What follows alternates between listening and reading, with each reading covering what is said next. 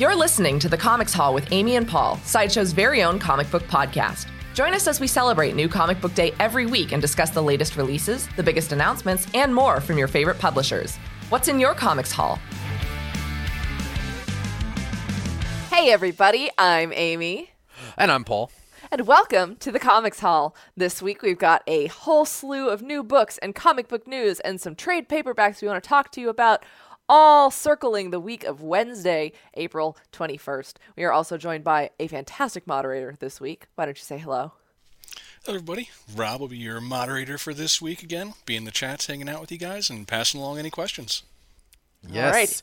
He is here to make sure that you guys keep your arms and legs inside the vehicle at all times while we talk comic book news. Right. You lose a limb, it belongs to the Comics Haul. Read your contracts, people. And also, I love that Rob has also, everyone, just so you know, he picks up all the books that we aim. So if you guys have any questions about the books that we um, we can't get to, because again, we only got the hour, uh, ask Rob. He's also read them. So yeah, fantastic resource, comic book guy himself. Uh, so just uh, let him know, or he, he can pass your questions on to us, or he can tackle them himself. Uh, now, once again, you guys are, if you're joining us live right now, hello. It is 4 p.m. Pacific time on Wednesday, the 21st. Uh, we got a lot of new stuff to cover this week. And if you're not joining us live, then you are probably on the video feedback or the podcast, which does go live every Thursday on all your favorite podcasting platforms. So you can check that out there. And if you are listening audio only, you can go to sideshow.com slash geek to check out our blog with all the images that we referenced in this show today. That'll that usually goes live right around the same time as the podcast, so I feel confident in saying you can go there right now. But uh, it's weird talking present and talking future, but it's also in the past. You know how I these think go. Manhattan feels all the time. no wonder he's so tired all the time. so Uh, grumpy. Just so grumpy. But let's jump in with some comic book news. We got a lot of stuff going on this week. We we had to we had to trim it down for you guys, but I think we've we've picked some some fun stuff. We got a lot a lot of Marvel, but in that we've got some alien stuff coming up and we've got some new stuff from Image Comics. So I'm going to jump right in with the biggest news that I'm sure everybody's already had a chance to cover. Uh, we got a Shang-Chi trailer, you guys. Marvel Studios released the first official teaser trailer. So it's an official teaser, but it's not the official trailer. I have no idea who decided that when people started putting out movie trailers, but it's the first official teaser trailer Wasn't us. for Shang-Chi and the Legend of the Ten Rings, which of course is going to be the newest film set to be re- uh, released on a, based on a Marvel superhero. I believe this is the 25th film in the Marvel Cinematic Universe, and it is our it is Phase Four. Um, we're also getting Black Widow in Phase Four, but this will be the first brand new superhero in a long, long while. Um, the film, of course, will star actor Simu Liu as the uh, title role of Shang-Chi, who was created in the 70s by Steve Englehart and Jim Starlin. Uh, this film will also introduce the real Mandarin, who was, of course, teased in a plot twist that was very divisive among fans in Iron Man 3. Shang-Chi and the Legend of the Ten Rings will hit theaters on September 3rd later this year. Nice. Yeah, very excited. I, I assume everyone has seen that. If you haven't, kudos for wherever you bought that rock you're living under because seriously, it's, it's been everywhere. We're all very, very excited. And it only took like a year and a half. But um, moving on over to, it's still Marvel technically. Yeah, still Marvel. Technically. Uh, technically. Uh, Marvel has announced that this summer they will celebrate the 35th anniversary of Aliens with a special one shot by Benjamin Percy and Dave Wachter. I always his I want to pronounce his name Watcher. It is not Watcher. He's not Uatu. Um, Benjamin Percy and Dave Walker, Aliens Aftermath number one will be a double sized issue set in Hadley's Hope, the colony that was devastated by tragedy in the film. Artist Phil Noto, love Phil Noto, we're big Phil Noto fans on this show, uh, has created the cover art for this issue, which will be available in stores and online beginning July 14th. Very, very excited for that. I'm not a huge Alien fan, as a matter of fact. I think it was a running joke for a long time that I actually hadn't seen the film. And I had saw the first one during Spectacular, and now I'm all in. Like I loved everything about Alien now. espe- The the uh, uh, s- I I went to Salvador Larroca, who's the artist on the book, but the new Aliens Marvel book is fantastic. I believe Aliens Two is also out today. Just you know. Yeah, I think I think that. I think that next Alien issue is out. Um, yeah, no, Alien was was a thing. One of my best friends in college. It was it's his favorite film franchise above all. So he made us watch all of them. Uh, so I but I love I love Alien and Aliens. So um, the fun part about all this news as well is that basically for the comic book releases we're talking about, you can chart your July because up next uh, we've got World War She-Hulk. This July, after Heroes Reborn, Marvel is launching a uh, World War She-Hulk event. It's not a line-wide event. This is just affecting the Avengers book as well. It's one of those kind of story arcs more than an event. But of course, it is an homage to the classic World War Hulk storyline, which gave us the Hulk going to Sakaar, which of course served for inspiration for Thor Ragnarok. So who knows where this will go? Uh, but after the events of the Enter the Phoenix arc, and uh, who knows what we will see in Heroes Reborn, Jennifer Walters is declared a global menace, and the Winter Guard, Russia's greatest heroes, will be hunting her to bring her to justice. Uh, this is very much uh, a it, it is payoff for storylines that Jason Aaron is setting up. Um, so if you've been following the Avengers, then you'll kind of know what's going on. I mean, you'll understand that there have been a lot of changes going on with Jennifer Walters, uh, and it's it's definitely not easy being green. Uh, but we're going to see her hunted down uh, by the Winter Guard, which should be very interesting, and that will begin in Avengers 46 on July 7th. So you got World War She Hulk on July 7th. You've got Aliens on the 14th. And Paul, tell us what's coming up on the 21st of July. I can't wait. Image Comics has revealed a three issue miniseries called so it's technically called MOM, Mother of Madness, but it spells mom, of course. Written by uh, Emilia Clarke of Game of Thrones fame, along with co-writer Marguerite Bennett, with art by Leila Leiz. The story focuses on a single mother named Maya who discovers she has superpowers and uses them to fight a human trafficking ring. In an interview, Clarke has stated it has similar humor to Deadpool, but with a feminist angle. Mom, Mother of Madness goes on sale on July 21st. So your July's booked, everyone. Heard it here. Your whole July is officially booked.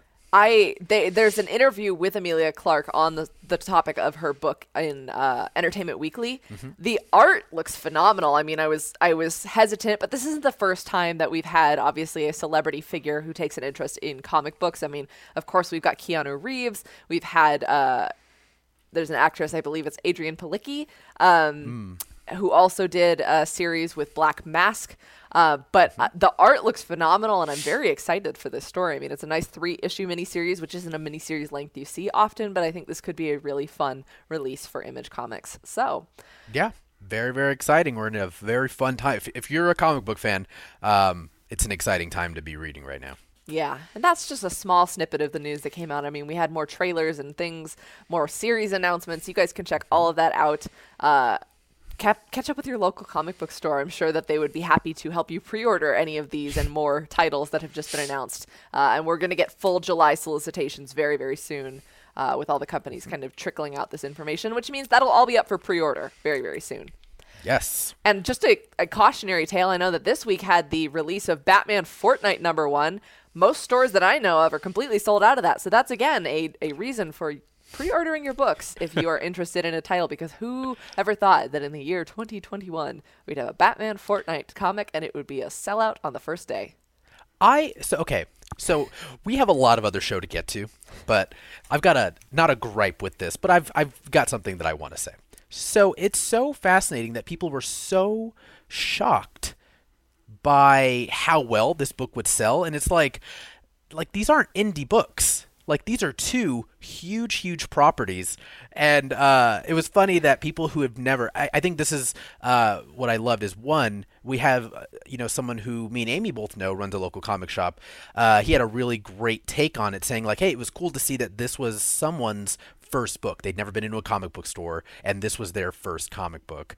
Um, and also, I think there was like a skin, like a for a in-game skin in in the comic as well. Oh, very likely and so uh, it it was huge, and it sold like gangbusters. And I I I just want to say like I am all for that um, as Jack Donaghy from 30 Rock would say, that vertical integration in, in your own uh, marketing. uh, I just thought it was really cool. I, I actually am going to read it. I have never played Fortnite. I just know I'm going to be bad at it, but I think it would be really fun. And I bought some of the Fortnite Marvel variant covers because they were just too darn cute. They're so, just I mean, cool. I don't. yeah. You know what?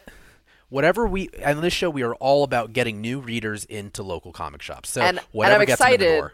About how many how many younger readers will Yes. definitely be taking an interest in that. And then that's the that's the gateway. That's how you get them Mm-hmm. and then they're next thing you know they're reading batman the long halloween and look what you've done to your children. I swear We it's a good thing we don't want to scare anyone off. But we do have a whole bunch of books from this week to get to. We covered a lot of publishers in our weekly haul this week. So Yes. we're going to jump right in with the weekly haul. We're going to hit you with our aim segment where we're going to talk about the aim of each book. Uh, for those of you just joining us we're going to run it real quick but the aim is our acronym for reviewing books because we don't like numbers. Numbers are scary and mean and that's not just because we're bad at math uh, Nope. but numbers are too subjective. So we like to give you all the tools that you need to know uh, going in and making an, an informed purchase of books. So the a in accessibility uh, a in aim stands for accessibility. I scooped myself there. Um, how easy is it to grab and read? And also, how likely are you to find it on the shelf for a book that is sold out like Batman Fortnite? It's not super accessible right now. But in terms of the story, how easy can you just jump in if you picked it up right off the shelf? The eye is interest. What is the buzz around this book? Who else would like this book? Are there any similar titles that you're reading? Thank you so much, Paul, for the uh, visual aids and Chris for the actual visual aids. And finally, M is the money or the monetary investment, that sweet, sweet amount of how much are you paying? How many pages are you getting? Is there something that would drive the price of this book up for any reason? And that's all you need to know to go in and make some fun, informed, or just random grab decisions for books that we want you to try to take a chance on this week. So we're going to jump right in. Paul, you've got quite a saga going with this book. I sure do. And guess what? It's not Saga because that book's never coming back. Apparently, um, it I was just thinking about that today, and I, know. really miss Saga, but it's not Saga. It is not Saga. It is surprise, surprise. Ha ha. Number four. I have covered every single issue one, two, and three, uh, and four, and I will cover five, and I will cover six. Just you know, letting you sort of know right out the gate. Uh, warning you for which shows that you don't want to tune it. No, I'm kidding. um, so this is a um, an anthology series by W. Maxwell Prince, most notably known, um, I, I'd say, recently for his Ice Cream Man series. Uh, anthology in, in comics specifically meaning that you don't need to pick up issue 1 2 and 3 to understand issue 4 for instance uh, i know rob he picked up issue 4 and he actually hasn't had the chance to read 1 2 or 3 um, and and it reads just fine. It's basically all revolving around the sad and wonderful world of clown of clowning. Is is is it called clowning? I don't know. Um, but I I love this series. I love W. Maxwell Prince so much, and um, each issue has a different artist. So for this book, we've got, of course, W. Maxwell Prince writing here. We've got Patrick Horvath, who is the artist and cover artist. That's the obviously, if you are watching uh, live or you're on the playback, the this is cover A, and that is also my, or no, I'm sorry, that's cover B, and also my background. Um, and then good old Neon is doing uh, the letters here. And this this particular issue is called Gustav in the World of Floating Objects, and it, and it makes a lot of sense once you start reading it. This is um, one of my favorite issues of the four. I think this is right under issue two um, for me. So, jumping right into the aim of these books, the accessibility. Um, again, this should be relatively easy to find at your local comic shop. I think Haha ha- has become sort of a front runner for a lot of image books. W. Maxwell Prince has a, a bit of a Midas touch right now. I mean, everything he kind of does, people want to read, myself included, obviously. Um, and also it is available right now on Comixology 100%. Um, and again, Haha is an anthology, so you absolutely do not need to have read issue one, two, and three in order to enjoy this. You can just pick this up if you are a fan of uh, Patrick Horvath from some of his um, screenplays. He's an actor. He's also a writer. Um, I, he hasn't done much comic work from my I wasn't aware of him really in comics or uh, from his other, you know, uh, journeys in life that he's taken. But he was it was really really great, and I loved his art here. Um, now again, jumping so the the A is pretty easy on an anthology series. The accessibility as far as the interest. Um, I I did write, and um, Rob can agree with me. This has the most clowns of the entire Haha series. So So if you um, compare that with the M, the monetary investment, how Mm-hmm. many clowns for for the the price are you getting? you're getting about like probably the book is three ninety nine. I'm gonna say you're probably paying about seventy five cents per clown. Oh, so wow. It's a a good deal. steal. it is. It's a steal. Yeah. Um. So I mean, I had wrote. Is it? It's colorophobia. If you are Colro. Colro. Colro. Colrof. if you're col. It's If the you are afraid word. of clowns, It's the worst word. Yep. If you are afraid of clowns, uh, this is not the book for you. The other ones are actually fine. There's it's, there's not many. There aren't really any capital C clowns in this, but this one's got some scurry clowns in it. Um, Amy, I Amy just passed a note. I have the word written. I still can't pronounce it. um, so I um it, I mean, this is a fascinating book. I think this is only under issue two because of the art. Uh, the the art of um, in issue two. I can't I, I can't remember the artist right now, unfortunately.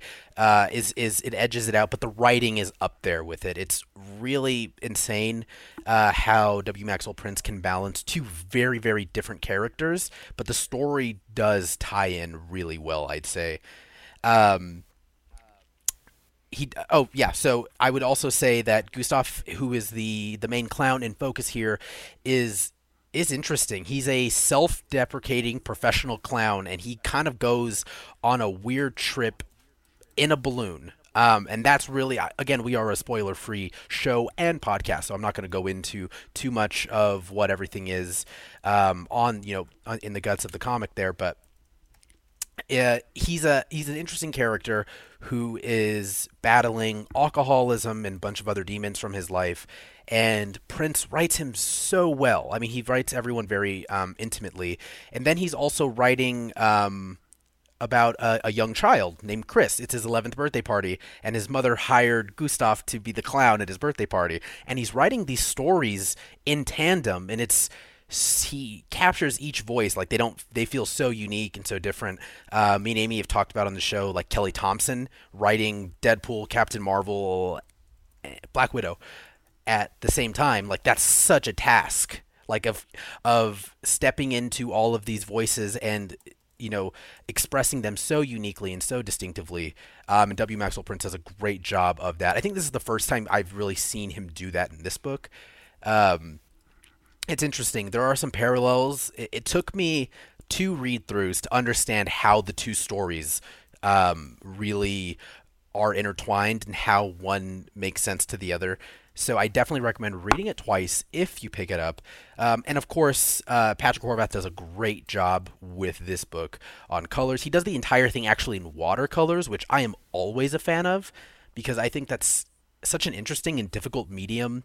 Um, for comics because comics is it, it has a tendency to be so precise. It can be overly precise at times and you can kind of notice. And so uh, i like the idea of the watercolors and Corvette does a, uh, horvath i'm sorry does a, a, a wonderful job um, with that. It, it was great. And again uh, is going into the m399 that's 75 cents per clown and um, 32 pages. And this is actually issue four of six. So this is only a six issue miniseries. It might pick back up. It was kind of like when he did, um, W. Maxwell Prince had done Ice Cream Man. That was actually only supposed to be, I think, eight or seven issues. And now it's at like, what, 32 or something? So, you know, s- if you like a book, pu- put it on your pool. And uh, it'll it'll hopefully stick around forever. And I really, I really hope a lot of fans are enjoying. Especially Image has been so great with the anthology style outputs. I know that we get Marvel and DC doing anthology stories where it's each creative team takes eight pages in in a larger book, but to do it where every single full length issue is um, a totally different story. I think it's a great value. It's a great storytelling tool.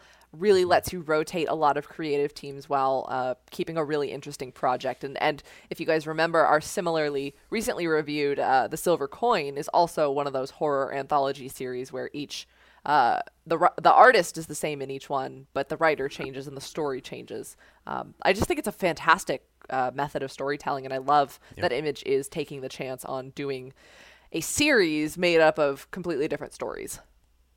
Yep, 100%. All right. Now I'm going to jump over to my aim. This was a beautiful, beautiful book that I think a lot of people might overlook, but it is from Boom Studios and it's one of their bigger releases this week. I've got The Many Deaths of Laila Starr number one. just check out that cover. That is uh, Felipe Andrade on the cover, uh, who also did the interior artwork. Just a beautiful, beautiful cover. Um, and those colors are very indicative of the uh, just the kind of style and presence of the story. So this was written by Ram V, uh, who's kind of on a tear through some Yeah. amazing, just amazing titles lately. Um, with art, as I mentioned, by Felipe Andrade, colors by Inez Amaro, and lettering by AndWorld Design. Now, in terms of accessibility, this is a first of all a larger release from Boom Studios this week. Um, so I think you should have no problem finding it. I even believe there were a few variant covers. Um, I know that there was a David Mack, uh, one of those foil variants, but you got to watch out for those because the David Mack foil variants, they've done them for Vault uh, Vampire the Masquerade as well. If they have a cardstock hardcover, you'll want to check because sometimes those are priced up to ten dollars. I will be reviewing the standard cover, which was three ninety nine. To you know jump ahead to M for a second, but um, if you are buying alternate covers, be sure that your store uh, hasn't priced them up. But the the David Mack foil variants are generally ten dollars by default. So if you're grabbing that one, just be be aware. But um, in terms of accessibility of the story, this is a true number one, and I think in a uh, really special way. It reads like a fairy tale or very poetic, um, and I think more so than regular comic narratives, those that take a bit of a a almost fairy tale or mythological uh, telling to them are even more accessible because of the um, kind of general predisposition uh, everybody has uh, uh, to understanding the kind of magical nature of a fairy tale, and and that makes this story extremely accessible and is also very important because it's a story about the fine line between living and dying in Mumbai, uh, and it's it's just really cool. It's done through the lens of magical realism, which is a genre that I love. So it is almost it's like just left of normal um, but there's no superheroes and punch 'em ups and giant robots but it's it's very much um, a gentle magical look at the natural world. Uh, so basically the premise of this book without giving away too much is that uh, death the entity and the avatar of death uh, has been furloughed because the kind of the high god uh, of this this world has identified that a child is about to be born who's going to grow up to discover the secret to immortality. So he figures uh, it's best to get in on the the cutting room floor. He furloughs Death, but says to her, "We're not going to make you disappear. We can't really do that. Um, but you get a mortal existence, and you're going to live as a mortal." And so she kind of has to take this. nice. She doesn't. She does not take it well, um, as as one would. Um, because she says either I'm going to die and and you know meet my own consequence and and be a terrible broken human being or I'm going to live long enough for this stupid child to be born who's going to make me immortal and then I'm stuck as a human forever. Uh, so it, it's it's just such a charming premise and so you get the branching narratives of the baby is about to be born um, as the father speeds through the streets of Mumbai, which, if you're familiar with India, um, the the streets are very difficult to navigate for vehicles, and so he's we've got the life and death where his wife's about to give birth, but he's causing traffic accidents everywhere he goes. We've got death being furloughed, and then we have Laila Starr, who is the girl on the cover, and the um, cover kind of gives away her point in the story here. Uh, we we only see Laila very briefly, uh, but she and death are connected in the way that once death is furloughed, how she um, comes to the the mortal realm. And I don't want to give away too much of that, but it's just such a delightful story. And then you see all of these things uh, connect as we get closer to the arrival of the baby who's going to save humanity by inventing immortality. Um, in terms of interest, uh, this this was pitched by Boom in the solicitation for fans of uh, the Wicked and the Divine, which I can see some of that, especially the dealing with deities and uh, mortality, uh, but also for fans of The Dreaming, which is currently uh, that Sandman spinoff by G. Willow Wilson and Nick Robles. Um, but I personally also got a little bit of continuing with the Neil Gaiman esque theme. Uh, definitely got a little bit of Good Omens, a little bit of American Gods in there, but just some general uh, Neil Gaiman vibes. Um, I think with the integration of uh, the mythological and the the supernatural with the mundane.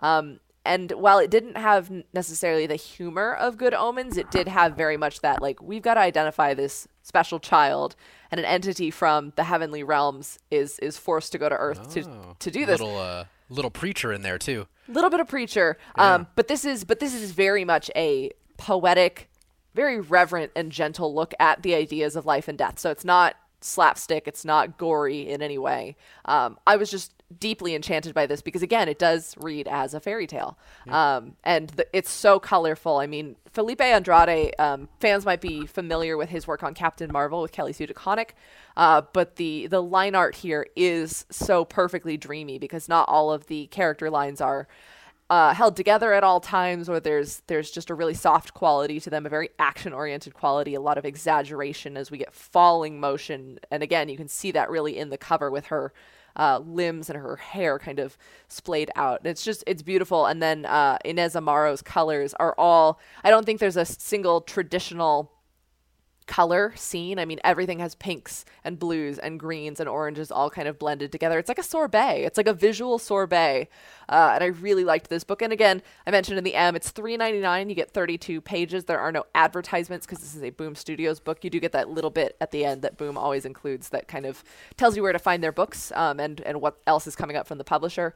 Uh, but otherwise, it is straight story all the way through. And it's I believe it's a five issue miniseries. So nice. um, this is definitely one where if you are interested, add it to your pull because uh, I think final order cutoff for the second issue is coming up very quickly, uh, and this series will go by in the blink of an eye. But it's so beautiful, and I just loved the uh, the that fairy tale quality, that magical realism that uh, Laila Starr had to it. So that is the many deaths of Laila Starr number one from Boom Studios.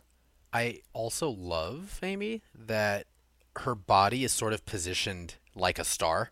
Yeah, Yeah, That- that's that pretty, was one of those pretty rad too. It's so Yeah. cool. Ah. It's just the whole thing is so smartly done, and I was. It, it it's just one of those stories that just kind of whisks you through really quickly and not in the way that it was like wow this is a really fast read it's just you are so entranced and it flows so beautifully Yeah, that's uh, it's it's wonderful. I, oh my god, I love the colors on it too. Beautiful. All right, everyone, we are going to move along um, into the next book that we are going to aim, which is a book that I picked up, and this is from another series. Uh, it's another anthology and another publisher. I am talking, of course, about Truth and Justice number three by DC Comics. Um, this is a real interesting read, I, I'd say. So again, Truth and Justice number three by DC, written by Danny Lore, uh, art by Ray Anthony Height, Will uh, Quintana on colors, and Becca Carey on letters. This is a um, for all intents and purposes, this is a John Constantine and Papa Midnight um, story. It's it's focused on them and also what is it you know what it means really to influence someone from a past that you've already you know walked through. It, it's in, it's an interesting story. It is a very esoteric meta story, as a lot of John Constantine stories tend to be. um, so jumping right into um, the A. You know, it's always funny. I think we all, me and Amy, tend to lean really heavy on each of the letters in the acronym. Like, usually there's a lot to say about uh, the accessibility or the interest, and sometimes the monetary investment. And today, the monetary investment and accessibility really take precedence. Um, and I'll explain why in a second. So, as far as the accessibility goes for this book, um, should be pretty easily found at your LC, at your local comic shop right now. Um, I don't think you would have a problem finding it. Um, and of course, it is also online on Comixology right now in a bit of a different format. So if you are grabbing this book physically, like if you're go- if you're walking the wall and you're picking it up, it is technically um, a compile. It is three issues of the online story compiled. So if you are picking it up online, it is technically speaking Truth and Justice number seven, eight, and nine. Just be aware of that. Um, these were released around the same time as Tom yeah Tom Taylor's uh, digital and online DCeased stories. DC was sort of experiment, experimenting with it, um, and it's great. All these stories are fantastic, and it's also giving a lot of artists and writers a place to tell these stories that maybe they can't always tell when it comes to print because th- there's just there's just so uh, much talent, and this is just another good avenue for them, I'd say. So um as far as like how easy can you just how easy is it to just pick up this book and read like i'm gonna be honest if you've never read a constantine story and this is your first one don't read it Uh, there is a lot of subtext between John Constantine and Papa Midnight and their relationship, and a lot of callbacks to Hellblazer, uh, specifically like the middle. It's like like the third arc, so I think that's technically issue like like twenty and on. Um, it, it's it's a really interesting story. I mean, you could pick it up technically and just really really enjoy it, but um, it's not as accessible as some of the other Truth and Justice uh, books have been. I haven't been collecting it, but I did read Truth and Justice number one, two, and three, uh, which is just that's the digital format, but it's the story with Vixen, um, and that's way more accessible because I think they do a better job of explaining her backstory a bit. So this isn't the most accessible book, but if you've read some John Constantine in the last five or six years, I think you would be okay. Um, now, as far as the interest goes, uh, again, it, there's some real Constantine, um, like classic British charm where he is charming his way, not with magic, not magic charms, uh, like, you know, just. Um, charisma. Yeah, his charisma and flashing his uh, baby browns. No, I think he has blue eyes actually, but um, his blue eyes. Uh, he fl- like in one minute he's flirting with the uh, the receptionist, the next with one of Papa Midnight's guards, and it's just he's just charismaing his way up until you know the top top of the building there. Um, so that is an aspect I've always really liked about Constantine, um, and I think uh, Danny. I'm sorry. Um, yeah, Danny Lore writes that really well. Um, I will be honest. Ray Anthony Height doesn't have my. He's he doesn't draw my definitive John Constantine but uh, it's still really good. Uh, it's still a an exceptional John Constantine. I absolutely love it. Um, it. It's got a great story of a boy named Alex who must choose basically who he wants to be his mentor, and Constantine all but really notices that this kid is sort of walking a path that he has walked and he had no mentors and he's like and look how i ended up um, but he also realizes like i'm not a great mentor like I am not the one to do it, but no one else is going to do it because there aren't really a whole lot of um, there aren't a whole lot of, as he says, blue boy scouts in the underground magic world. So, um, so it's a really interesting story, and I think Danny Lore sort of uh, carries the book on the back of Constantine's charisma. But Papa Midnight is also written really well. Um, I, would say. I really love uh, a lot of the different um, elements and scenery that we, we get with um, um, I'm sorry Anthony Height's art. It's it's great, and then you also have um, Voodoo Knight, who's another smaller character. So there's some deep cut magic. Like if you're a uh, Justice League Dark fan, there's some real deep cuts in here as well. Um, yeah, I mean it's it's a real fun book. It's there's not. Um, I also recommend it. It will be on DC Universe Infinite pretty soon as well. But it, so now, getting into the M, the monetary investment, if you go to uh, your shop and you pick it up, it's $4.99 for all three of the digital issues compiled into one.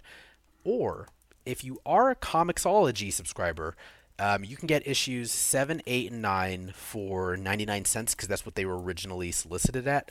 Um, but they're I, I would still recommend going into your local comic book shop and getting the book uh, physically. I think it flows a lot better when you get it physically. So um, that's Truth and Justice number three. Yeah, it's a really, really cool book. Uh, if you are a Constantine fan, Papa Midnight fan, definitely pick it up. All right. Now, I've got one last aim for us this week that should surprise absolutely nobody, but I am very excited to have this book uh, to discuss. I am going to aim for you the Mighty Valkyries number one from Marvel Comics. Now, this is um, the resultant title of the mini series that we just had, King in Black: Return of the Valkyries, uh, which very nicely set the stage. Uh, that that goes into the accessibility. I will talk about that in just a sec. But we do have a lot of great creatives going in on this book. Uh, on the writing side, we have both Jason Aaron and Torunn Grønbekk, uh, who uh, they worked together for the Jane story, and then uh, I believe Torunn was uh, was solo on the second story, which I don't want to spoil too much, but there are kind of two big narratives in this uh, story. Uh, and then the art, we've got Mate- uh, Mattia De Iulis, uh, who you guys might remember from Jessica Jones' Blind Spot. He does the, the bulk of the work on the Jane story. And then we have Erica D'Urso uh, on the uh, secondary Valkyrie title in the back of the book. Uh, then we also have colors by Marcio Menyz. And then we have letters by Joe Sabino, who is just, he, I think Joe Sabino has actually genuinely been on the Thor title longer than Jason Aaron. Jo- uh, Joe Oh God. has, Joe Sabino has lettered like every Thor all the time, always. So great, great dude. Uh, really awesome. So it's it's I mean again it's an all star Thor talent team, and oh my god, putting Mattia De Iulis on this book, revelation. Um, you guys can see he actually did the cover work here, uh, which almost is like a very much a pastiche of everything that goes on in this issue. We've got the jaws of a wolf, we've got Loki, we've got Karnilla and Hela, um, who we haven't seen for a little while. But if you guys remember from Jason Aaron's very last run on Thor, when Odinson took the uh, title back, they did get married, and now they are the co-ruling queens of Hell. Um, it was more of a political alliance than anything else. But um, and then we have a mysterious pa- uh, set of triplets. I almost said a pair of triplets. That's not a thing. Uh, a mysterious set of triplets who are introduced in the issue. We've got also um, the wolf. We've got the new Valkyrie, and then Jane Foster in the center, wielding uh, Undrjarn, the all weapon. All right. So now that that's out of the way and we've met our lovely cast of characters, so in terms of accessibility, as I mentioned, this does pick up from Return of the Valkyries, um, and it's also uh, it deals a lot in Jane's new station in life, which was introduced in Jane Foster Valkyrie, which was the series that preceded all of this. Um, that was a ten issue series uh, that introduced the idea of her being the new Valkyrie when all of the Valkyries in War of the Realms were slaughtered, um, and uh, she has been demoted from her doctor's position. She is now a morgue assistant, uh, but that's a little more hand in hand with her job now as the Valkyrie, who is one of the kind of uh, ferryway ferrymen of the dead. Uh, there's a better word for that, but now I'm thinking we were talking Nocterra earlier. That's what they call, but you know, one of those kind of people who guides people into the afterlife, um, like a psychopomp. Um, it's a new number one and it's a mini series uh, and and all new number ones in marvel do a great job of kind of introducing all the concept they want you to know but you do get the best effect having been uh, current on most of jane's stuff especially uh, the the king in black because it did introduce a mysterious valkyrie who was there before all the original valkyries or or the ones that we knew from marvel comics and she has a mystery that is being unraveled in this story.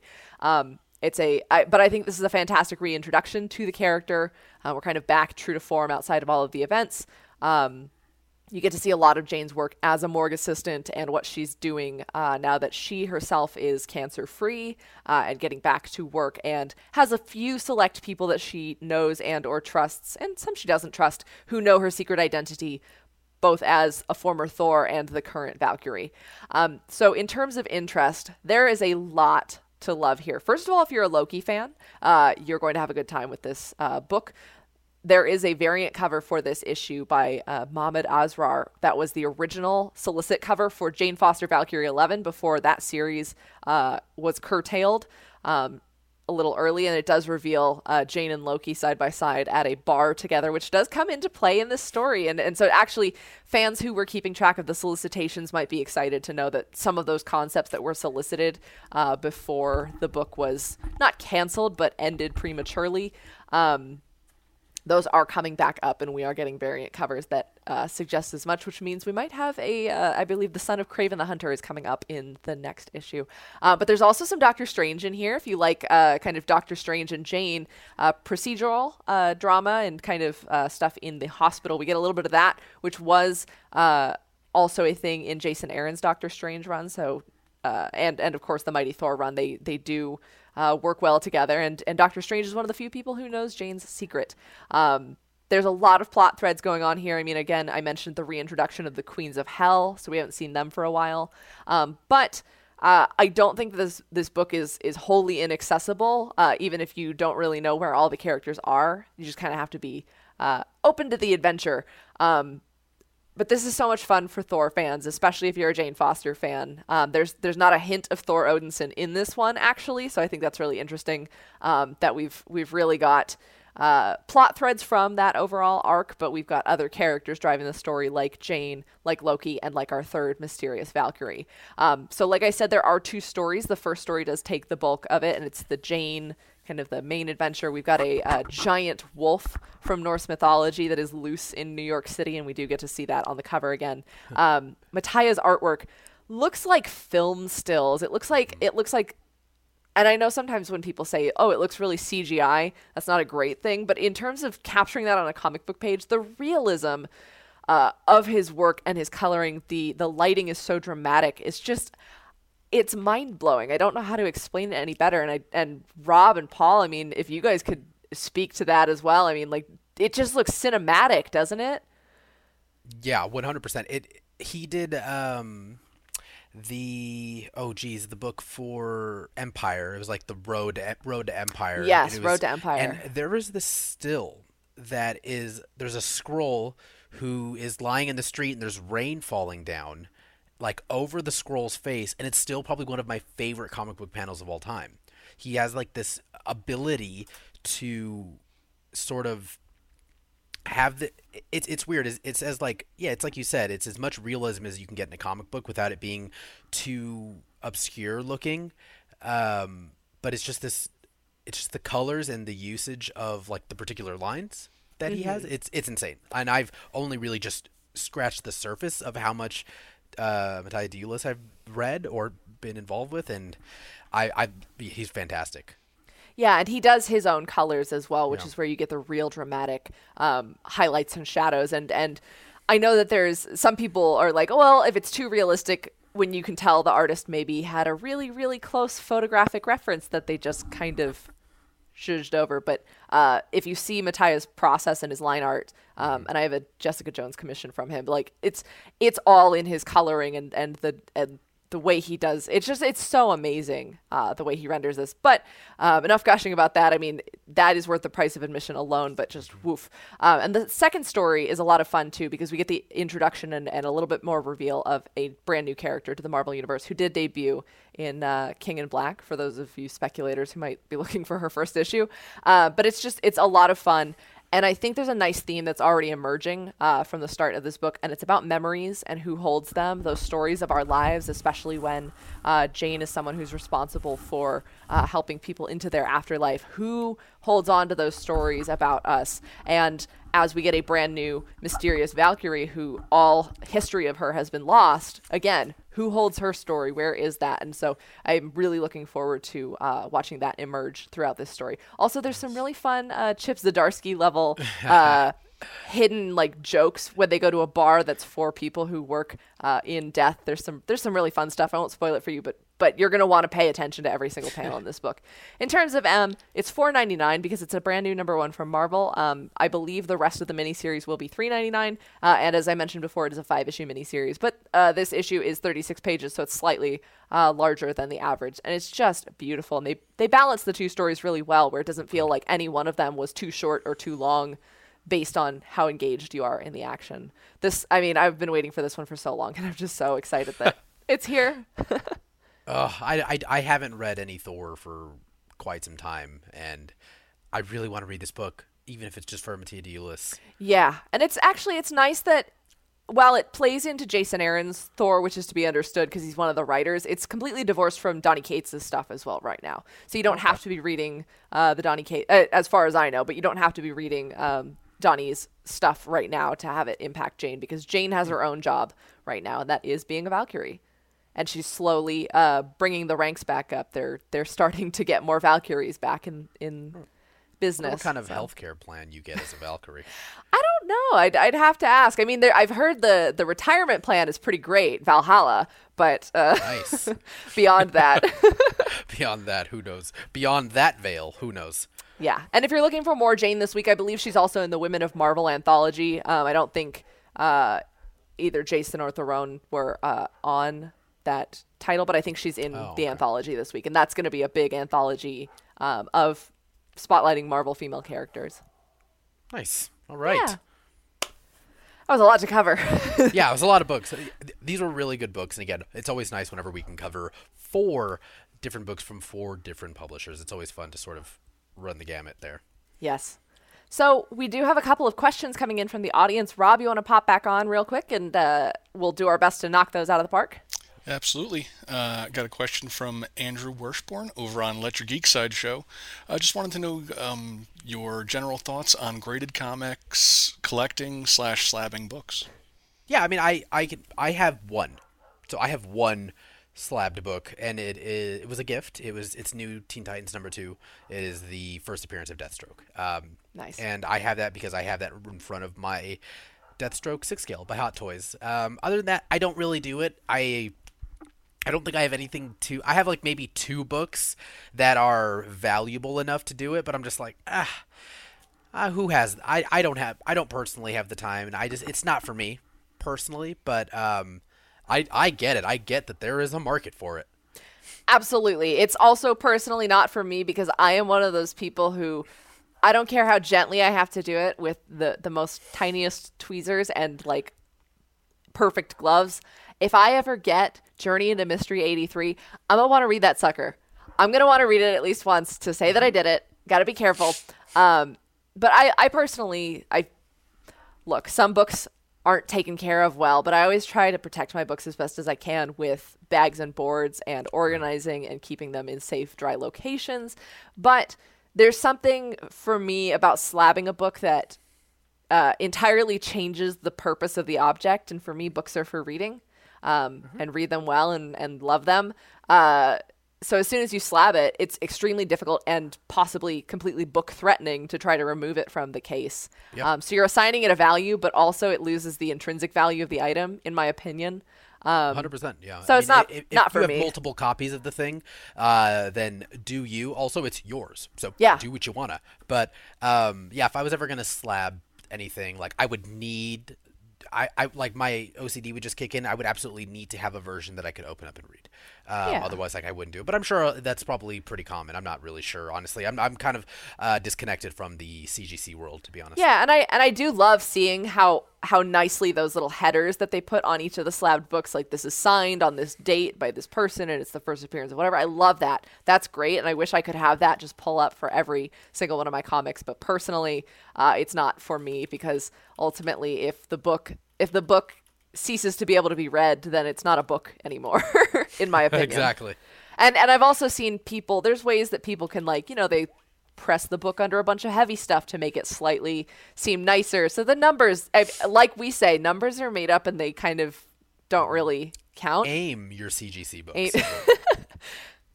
but no disrespect to anyone who does that because it is a very valuable collectible market. I yep. I just personally I think because I also have too much space in long boxes already. Like I have too many long boxes already. I don't need the extra thickness yeah. of slabs. it's just not our cup of mead. Um, but uh, Rob, we have we had one more question, right? Yep, I got one more for you, coming from Mike Faella over in YouTube. Just wants your general opinion on digital or physical copies for your books. Ooh, um, great question. Um, I am right now reading digital because I'm in the process of moving about an hour away from where I am now. So I am not going into the shop that I will be going into when I move. So everything I'm reading right now is digital. But yeah, I'm I'm a physical copy person, um, but I do have um, some subscriptions to you know DC Universe Infinite, Comixology, and Marvel Unlimited in case you know for all of the other books that I want to read. So it's a mix of both, but it's like 70-30 physical copies for me. Yeah, I I'm pretty I'm probably 90 physical, 10 digital. Digital only by necessity or when Marvel gives you the bonus digital copies. That's oh, great. I love to have those duplicates cuz once I bag and board it, it is a little harder to get out of my long boxes. Mm-hmm. Um, so I like to have the digital reference. However, um, writers write very specifically for page turns, and I don't think that the digital format can replicate a page turn uh, very well. And uh, while the digital has great applications for sharing panels or, or zooming in on details, mm-hmm. um, I love the tactile feel of it. And it just comes down to uh, last summer, my apartment complex had a blackout for about six hours. At which time the the sun went down and it was pitch black, no internet, no lights, and I pulled out an emergency lantern and I read all of my back issues of Empyre, of which there were like 12. Oh, um, yeah. And I was like, if the internet was out, I wouldn't have been able to pick up my books. It's, it's it's we're just that close to chaos, everyone. Reading them by flashlight like the cavemen used to do. yes. oh well, thank you so much, Robin. Thank you, all of you. Please always always ask us questions, but just no more today because we've got technically two more segments we got to burn through. All Amy, right. let's hit it. Crunch time. We've got trade show. We wanted to hit you guys up with a little bit of information about a couple of trade paperbacks. Actually, these ones are releasing this week. Sometimes we like to go back into the archives and just generally give you trade paperback knowledge. But this is stuff that is out this week uh, that will inform your reading experience. A couple of them are books that Paul and I love that we've covered on the show, so we don't really need to go over in great detail. But the uh, first and biggest, kind of most important release, I think, this week is we got a Thunderbolts omnibus hardcover. Yeah, that one is. Uh, ooh, there's a lot uh, here. Specifically, you know, this ties in, of course, perfectly with you know Zemo, and we've got. I'm gonna call her Val um, over on Falcon and the Winter Soldier, uh, and there's talks and hopes of a Thunderbolt series. So Marvel expertly timed this sort of catch-all. Like if you are relatively new to thunderbolts like myself like i'm not a thunderbolts uh, scholar i'd say uh, this seems like a wonderful wonderful jumping on point. Now there is quite a bit here. There's a, there's a lot of book. Um, so there it, this collects 41 issues it collects uh, a couple its first their first appearance them being i'm sorry the um, the thunderbolts on the incredible hulk number 449 and then it also includes 33 issues of the thunderbolts very first uh, solo series and that is in uh, 1997 um, again, if you are an omnibus collector like our good friend Jim Mint, this is going to be perfect for you because it's it's it's right it's going to be right up your alley. Um, and again, a great introduction point to some something that I think we might see in the MCU coming Yeah. forward. Given given I mean we haven't seen the Falcon and Winter Soldier finale yet, but given that we've got Baron Zemo back in action, uh, we've got the raft with uh, getting mentioned again. Um, and, and I think this is a lot of fun because the Thunderbolts, well, Marvel probably won't be able to pull a fast one on fans these days. Back when the Thunderbolts were first introduced, Marvel kept the secret guarded so closely. They said this is going to be a great new superhero team, brand new characters you've never seen before.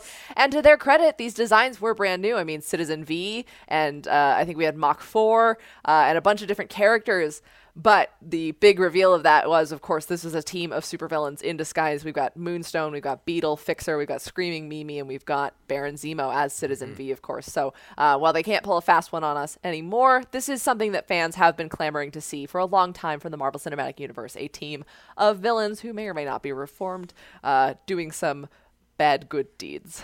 Yes. Um, and again, so we're not going to aim these books or anything, but just you know, be wary of the fact that this is an omnibus. So it's actually going for a pretty relative Marvel omnibus cost. It's priced right now retail at 125. So if you went into your local comic shop, you're going to be dropping uh, you know 125 dollars. But we didn't do the math. I'm For sorry. over this time. 40 book for over 40 It's 41 issues. issues. Yeah, that's the math. It, it you know it's it's there. It's on your side. So It's like 75 cents per clown. It's very economical. Correct. Yes. So very economical. Um, you're not a columnophobiast. So um, it's uh, yeah, it's a great book. We I don't have time to correct you. I know you don't. That's why I did. Um, but we've got two more, uh, two more, hard, one one hardcover and one um, trade paperback.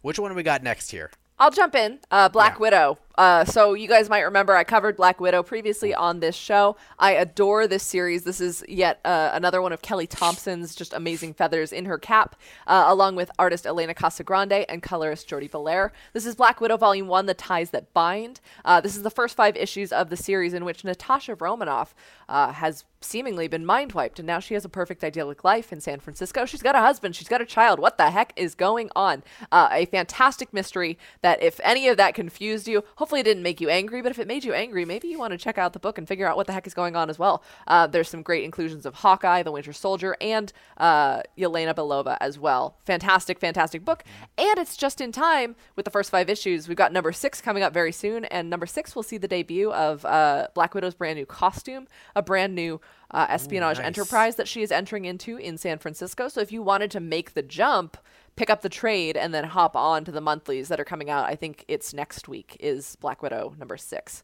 Fantastic, fantastic. Just another uh, excellent testament to Kelly Thompson's ability to write any Marvel character at this point. Yeah. She's a chameleon. she sure is this uh, Swiss Army writer. So um, yeah, so moving along to Boom Studios is a book that I had covered. I, I think maybe issue one and maybe three or so, but it's Wynd.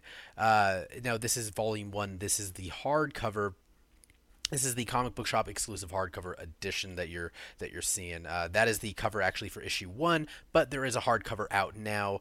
Uh, it's actually only running you 19.99. It's really reasonably uh, priced right now, and it collects Wynd number one through five.